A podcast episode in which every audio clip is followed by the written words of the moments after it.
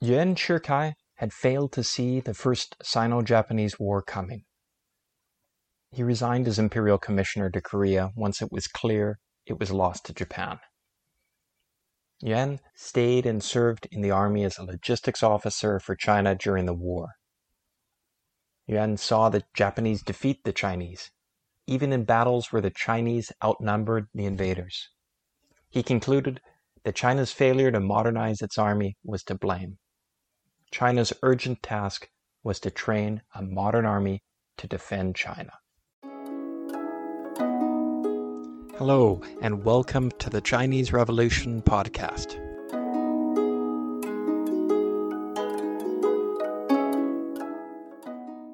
Yuan had won a lot of praise and recommendations among Qing officials for his work in Korea. He was considered honest, hardworking, bright, and loyal. He was also thoughtful. He sent a 13,000 word document to the emperor in 1895, expressing his thoughts on military reform. He traced the events of the Taiping Rebellion, including the successes of the two provincial armies, and decided that those armies were now dysfunctional. A new Western style army should be created. Importantly, he wrote that German or other foreign instructors should be hired but operate under Qing control. Modern tools were needed, but not only for weapons, also for communication. Telephones and telescopes were essential. A navy was needed as well. He recommended that all military forces should be under centralized Chinese control. He went further. A thousand troops are easily gathered, yet one good commander is hard to obtain. He criticized Qing officials for lacking military knowledge and preferring fame and profit. Yuan Shikai recommended recruiting officers from military schools that would teach science, strategy, tactics, and other courses. More military academies should be established, and, if possible, officers sent abroad to learn new skills. He recommended a new Western style recruitment system. Age, height, weight, and capability were all crucial in recruitment. Then would come ideological indoctrination to turn the army into a loyal force. The Qing court, including the emperor and empress dowager, approved the plan, and Yuan Shikai was hired as commander. He would become the father of China's first modern army. The base was selected by the Qing court. It was about 20 miles or 30 kilometers south of Tianjin that was close to the capital. It had also already been a military base for the Anhui Provincial Army. Before Yuan, Chinese Army's largest units had been battalions. That limited coordination in large campaigns. Also, logistics had not been centralized. Yuan changed all that. Yuan designed the military model to match the German system. At that time, in the 1890s, the Germans were Europe's leading land military power. They had soundly defeated both the Austrians and the French a couple of decades earlier under Otto von Bismarck. Yuan also hired German instructors, but did not give them command. He ensured that the foreign instructors would be supervised by himself. He would make the final decision on performance evaluation and salary. He generally paid them very well, much more so than Chinese officers were paid. He ordered the most advanced German weapons and artillery pieces. China's most senior diplomat in Germany found that the Chinese weapons were almost identical to the most up-to-date weapons found in the German military. Yuan also paid attention to equipment. Military tents, telescopes, watches, telephones, kettles, and emergency kits were all purchased from the West.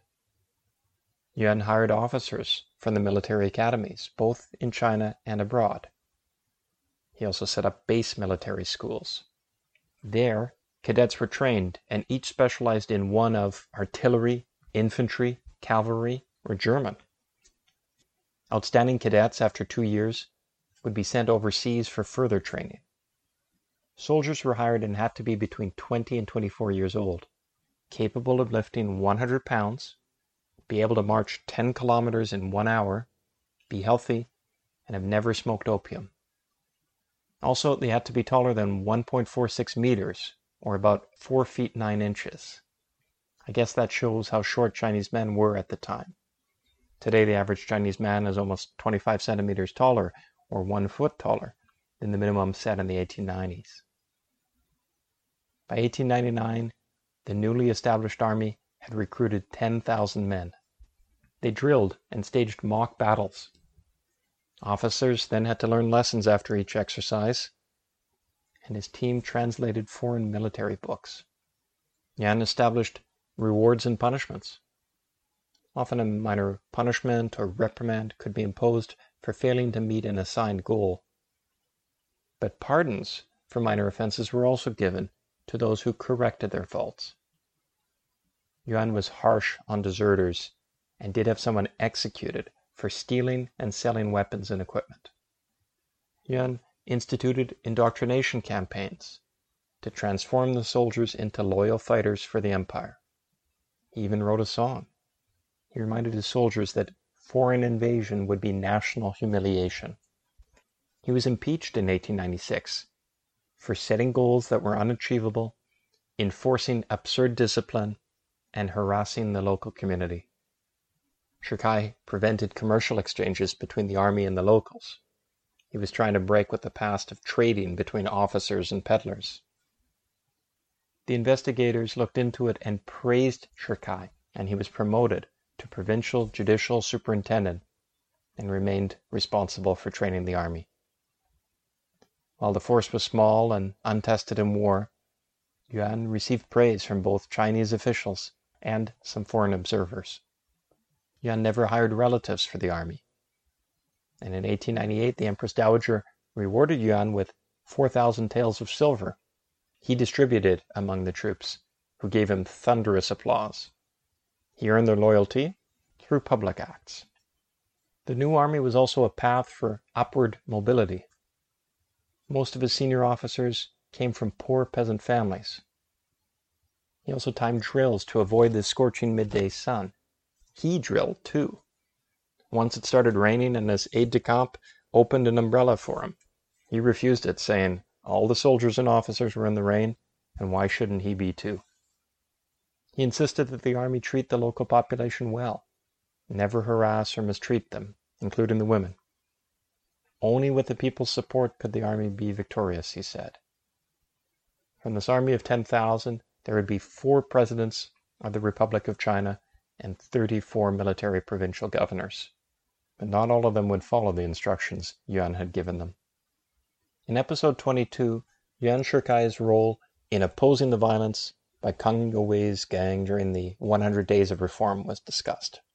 He showed loyalty to his commander and to the Empress Dowager, rather than to the emperor and the reformers, when they asked him to surround the Empress Dowager with his army.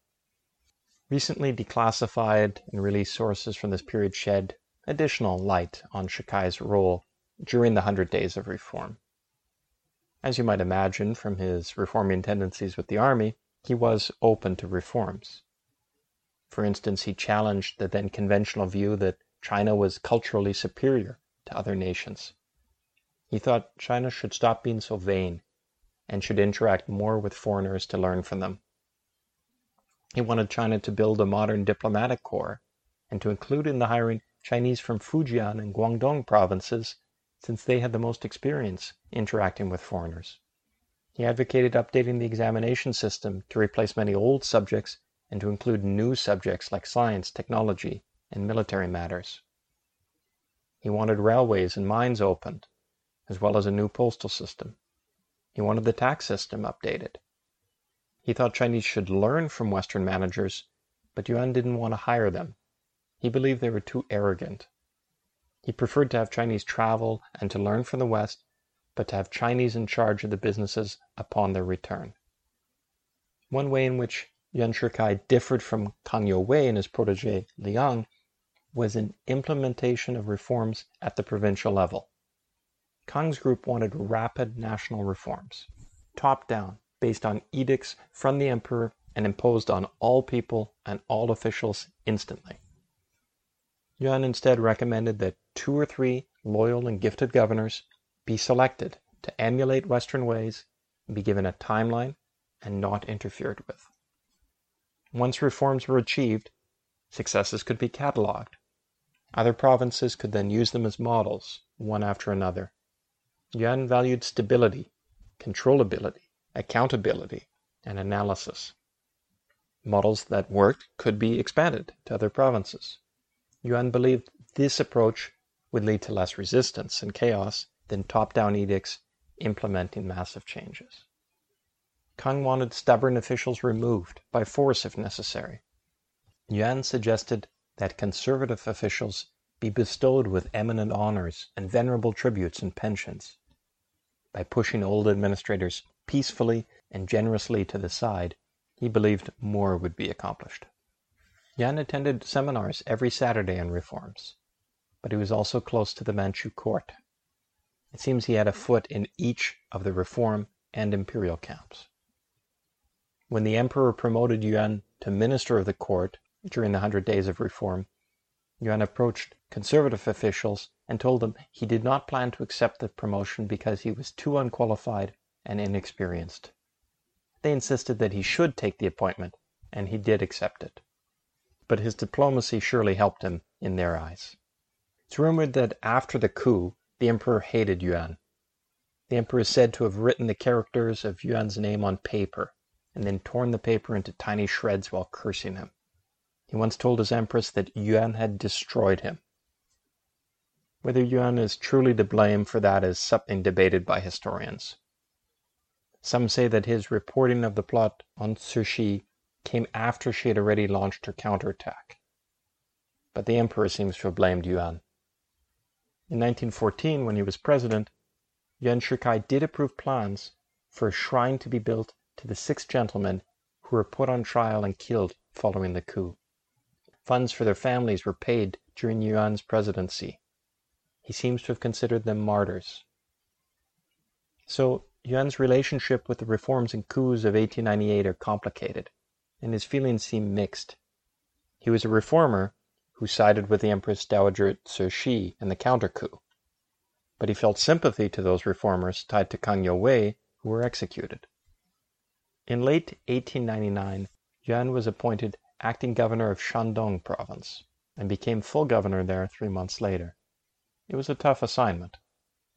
That is the coastal province where Germany took the port of Qingdao a year and a half earlier, and Britain had also taken another port there.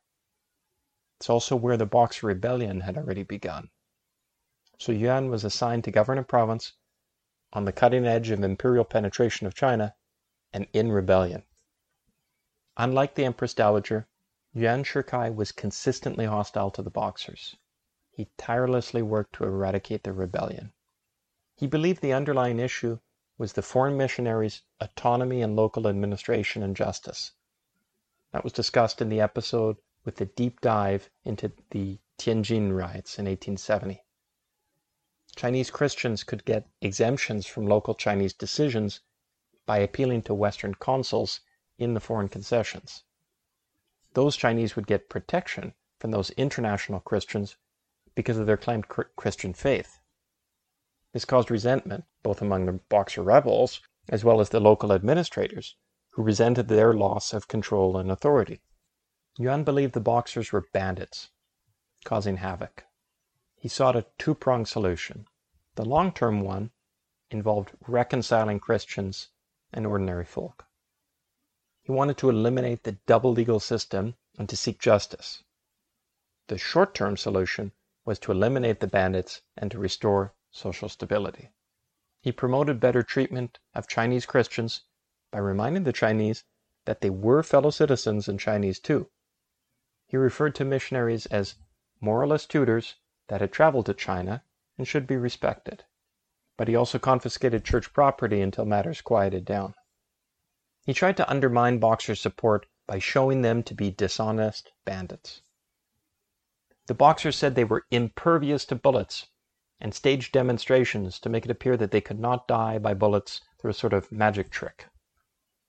Yuan himself broke the magic spell at one demonstration by pulling out his gun, shooting the Boxer on stage, and inviting the man to rise again. He did not.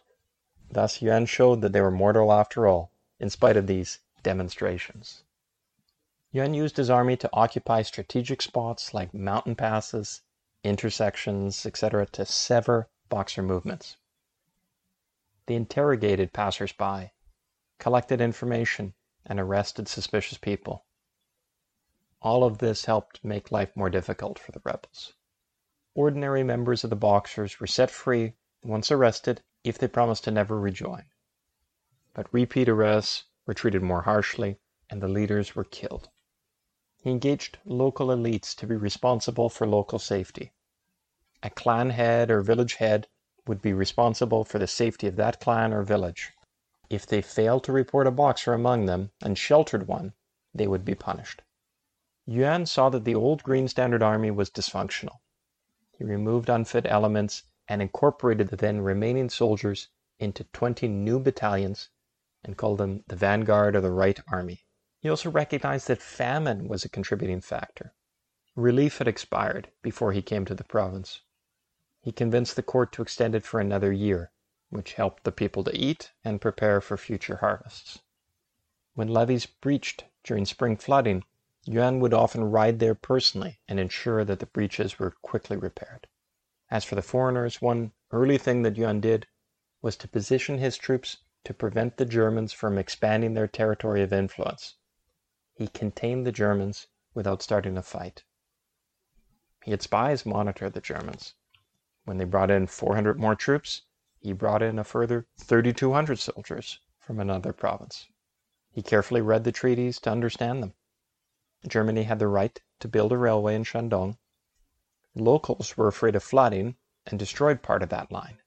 Yuan sent troops to protect the railway, but also made sure the villagers knew he would protect them in case of flooding. He arrested the leaders of the riot, and the situation calmed. But he was no imperial lackey. Further contracts needed to be signed for the railway's operation. He inserted clauses to protect Chinese farmers, public facilities, and local tombs. In case of damages, locals were to be compensated by the railway. Only the Chinese would provide security through troops outside of the foreign concessions and China got the right to repurchase the railway after negotiations. It was these details that Yuan attended to that made the best of the treaties imposed on China. The Germans found they had lost most of the advantages they had seized, and recent scholars think this approach helped China regain part of its national interest. The foreign concession boundaries were unclear when he came to power. Yuan had markers established and limited foreign jurisdiction as much as he could. He insisted that the foreigners had no powers outside of the foreign concessions. And even within the concessions, unless the dispute was with a foreigner, Yuan claimed that the Western powers had no jurisdiction over a dispute between two Chinese people. During the Boxer Rebellion, Yuan used his troops to escort foreigners traveling out of Shandong. He ensured their safety, and not one foreigner lost their life in Shandong during the Boxer Rebellion. He also communicated, both with the foreigners and with Earl Li Hongzhang during the Boxer Rebellion to ensure that the invading foreign troops did not enter his province. He arranged for them to bypass Shandong. He had boundary markers established so that the foreign troops knew where to avoid. Once the war was over, he ensured that normalcy quickly returned, and the Germans were back in their concessions, continuing to build the railway. Shandong became more peaceable during Yuan's time as governor.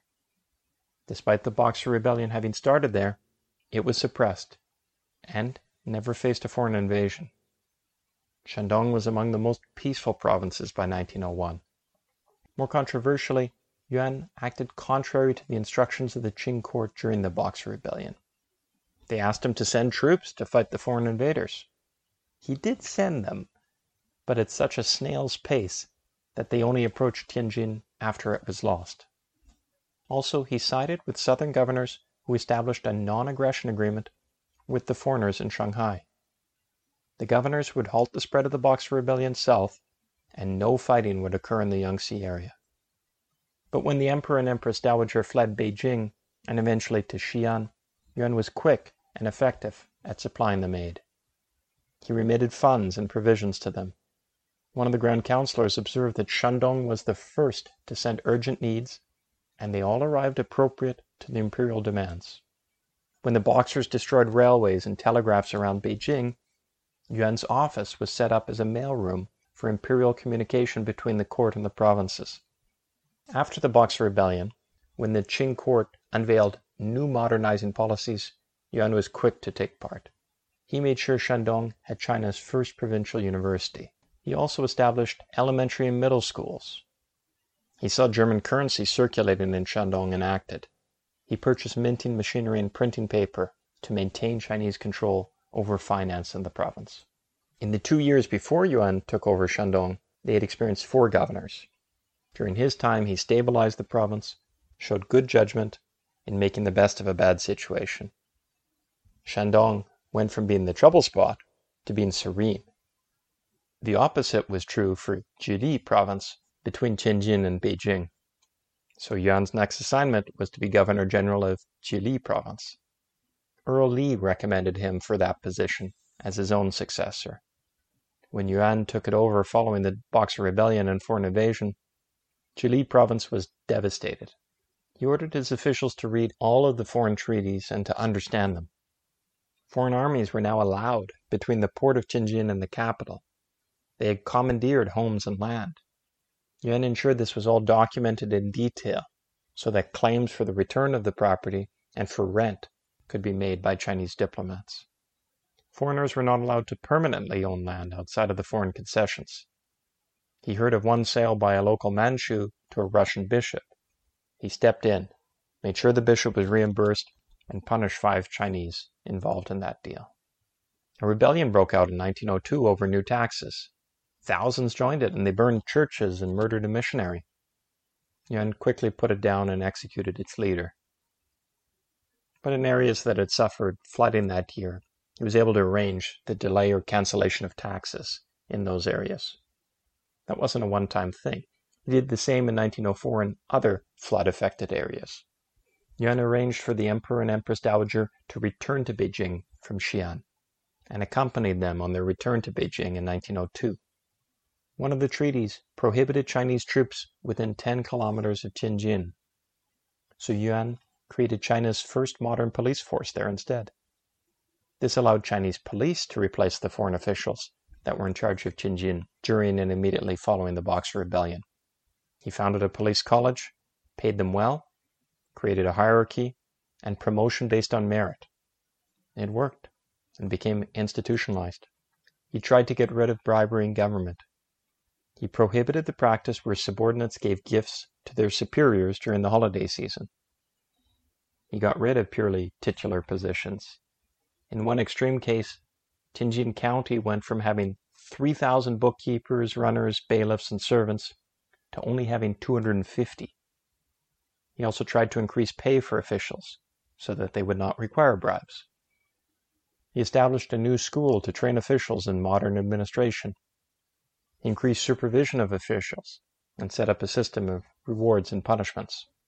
Yuan Shikai was one of the Qing officials who called for the abolition of the old examination system. He believed it was interfering with the growth of a modern school system. Their calls were successful and the examination system ended in 1905. He built schools and set up a system we would recognize.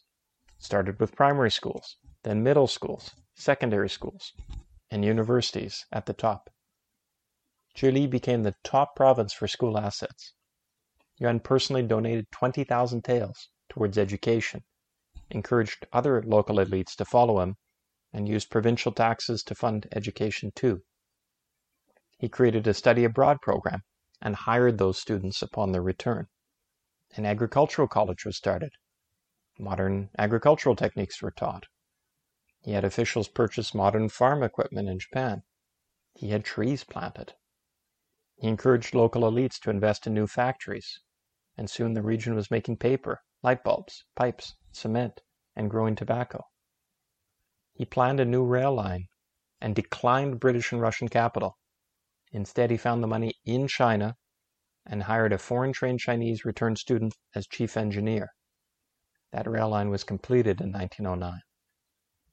In 1903, he started a campaign against the foot binding of females. He encouraged girls and women to attend school. He highlighted the importance of obstetrics and protected female servants who were often abused. Yuan was an advocate for the constitutional reforms that the Qing started at the end of the empire. In 1907, Tianjin was the location of China's first election when it elected its municipal assembly. But Yuan is probably best remembered for his military role. One of his many jobs at this time was to spread military reforms throughout the country for the Qing. Next episode, we will discuss that and the military's role in the 1911 Chinese Revolution. We'll see how he gained the presidency and why he lost support before his death in 1916. Please join us again. Thanks for listening.